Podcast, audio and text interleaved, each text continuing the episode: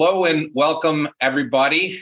Andy Bobrycki here, once again, your guest host on the Legally Bond podcast. Great to be with you. Of course, we we had our prior podcasts on the Summer Fun series, and with the summer days unfortunately starting to uh, become fleeting, it's time to look towards uh, the fall ahead and late summer, and and we're going to start our second installment of our summer series uh, now, the Back to Campus series, and it's my great pleasure to welcome one of my colleagues who I've had uh, the opportunity to work with in the past on a wide variety of issues in the higher education realm and, and in other realms. Uh, Joanna Silver, welcome. Great to have you with us today.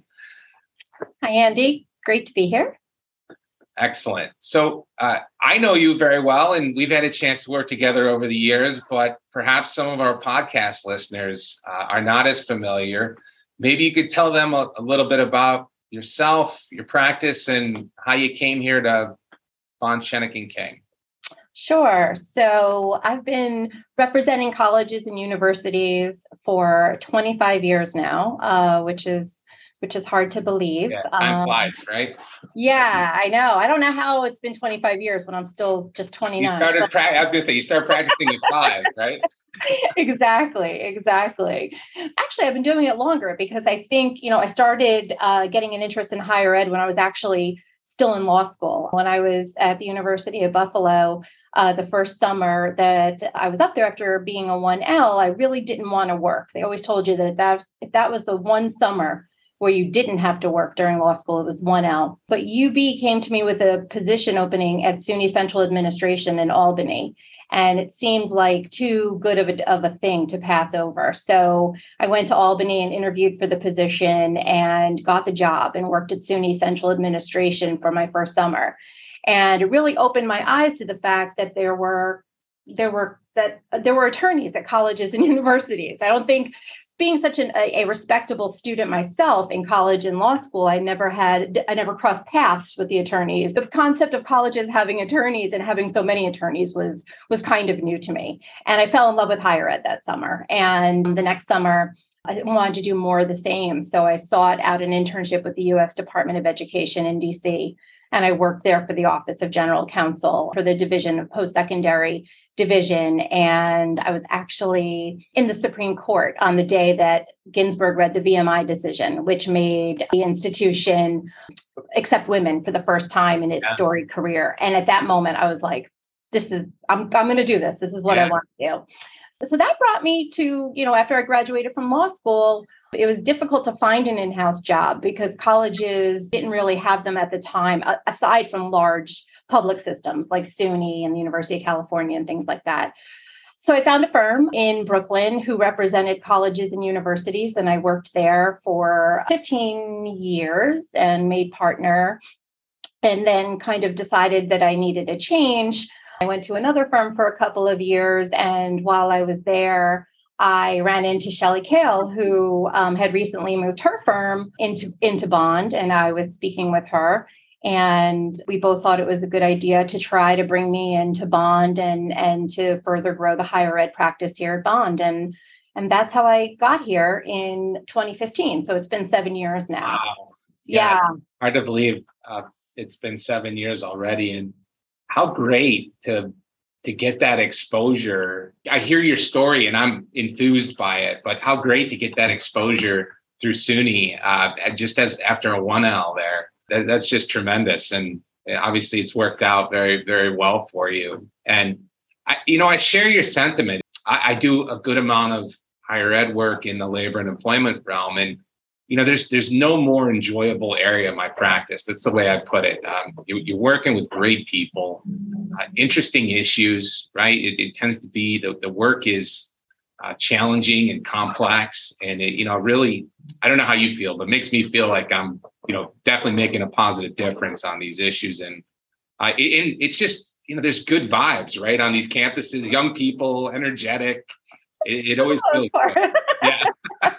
no, I agree. I think I think you know a lot of the reasons why I enjoy it is it's it's rarely the same thing twice. You know, you really get rarely get something on your desk and you say, "Oh, I just did this yesterday." There's so many nuances to the whole higher ed culture, and uh, you see so many different things that you'd never think that you see before. So I think, you know, that's interesting. And I do think, I do think the clients are great people to work with. I mean, I've worked with a number of institutions over the years, and I can't think of an experience where it wasn't a positive one. Um, they really respect the role that the lawyer plays, especially in helping them guide through what have become pretty complex issues over the years. So yeah, it's it's great. It's a lot of fun. And as as a student, I always look at it as like I'm I'm a continuing student you know, because there's always something new to learn in this area. So that just, you know, keeps it fresh and keeps it interesting. Well, what what a great segue there. I agree, right? What a dynamic field to practice in. And in in that regard, and I, I think I know what you're going to tell me here, but I'm interested in what issues or issue you have your eye on right now for our higher ed clients that you know we could say is an emergent one, something to take note of, and that could have an impact. Any anything coming across your desk these days at all on on that front? I say tongue in cheek for listeners. No, nothing, nothing. it's been a very quiet summer, and yeah. you know, I hope something comes out soon. no, it was it was interesting. I, I had um, every year I, I, attend the annual conference of the National Association of College and University Attorneys, which happens at the end of June every year. And this year they were meeting in person for the first time since the pandemic started. So it had been three years since they had an in person meeting. I couldn't wait to go. And I was presenting there and I got COVID a few days before the conference and I couldn't go. So I was home laying in bed watching TV, and I swear the number of things that came across the news feed that week related to higher ed, I was had serious FOMO because I wasn't at the conference to kind of discuss, you know, these issues. But the other thought was, oh man, this is going to be a busy summer leading into the fall semester. That was the week that the new Title IX uh, regulations were dropped. Uh, the notice of proposed rulemaking. And in fact, they were just published in the Federal Register this morning, and the commentary period is open until the middle of September. So I think that's going to be a big issue for our schools. We kind of went through this a couple of years ago when, under the Trump administration, the regulations changed and the schools in the middle of COVID and everything else had to revamp their policies to come into compliance with those regs. And now we're under the Biden administration, and there was a lot of effort uh, put into again revising um, the regulations. So all of our schools are going to go through the exercise of having to uh, review their policies, um, determine once this actually becomes the, the new law on Title IX, what needs to change, what needs to be in, fa- in effect for purposes of utilizing Title IX, both in the uh, sex discrimination setting and also, you know, to some degree, athletics and other areas that are covered by Title IX. So that's going to happen fairly quickly. I mean, it looks like those those new regs, you know, we could have something by the end of the calendar year. It's going to be pretty quick.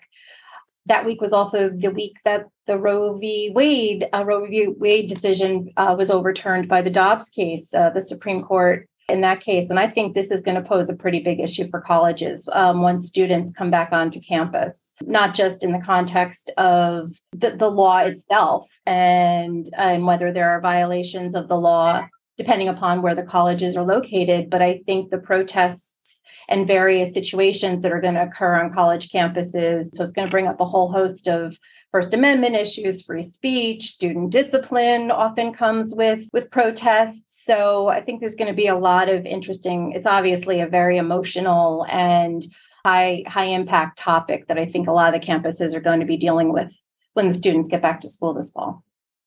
I, I think you're right, and you know, I, I think about the, the Title IX regs too. And so this will be the third time, right, that our clients have uh, had to assess and pivot and, and implement uh, potentially new procedures and policies. That, Like you said, we'll have to wait and see. But uh, for those of you who are listening, uh, it just uh, tremendous resource here to have Joanna and our other colleagues in our higher education practice group who are pouring through those regulations, digesting them, have an understanding of you know the history uh, behind these processes, these procedures, and I think more importantly, right, the uh, how you deal with this from a practical standpoint uh, on campuses, and and uh, you know, we've got higher education clients of all shapes and sizes, from you know the very very large to the very very small, and uh, you know it's it's a challenge to say the least, but I, I know that our clients really uh, appreciate and value having a great resource like you um, to help them through this through this process.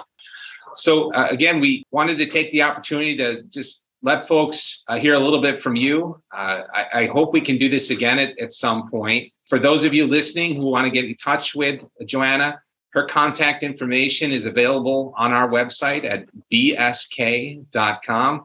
Feel free to look her up and, and contact her if you have any questions with respect to higher education or her other practice areas. Uh, her bio's on there too. Uh, and again, thank you for joining us today. It's great to have you with us, Joanna. Thanks, Andy. Nice spending time with you. All right. Take care.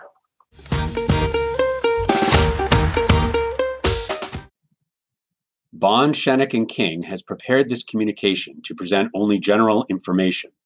This is not intended as legal advice, nor should you consider it as such. You should not act or decline to act based upon the contents. While we try to make sure that the information is complete and accurate, laws can change quickly. You should always formally engage a lawyer of your choosing before taking actions which have legal consequences.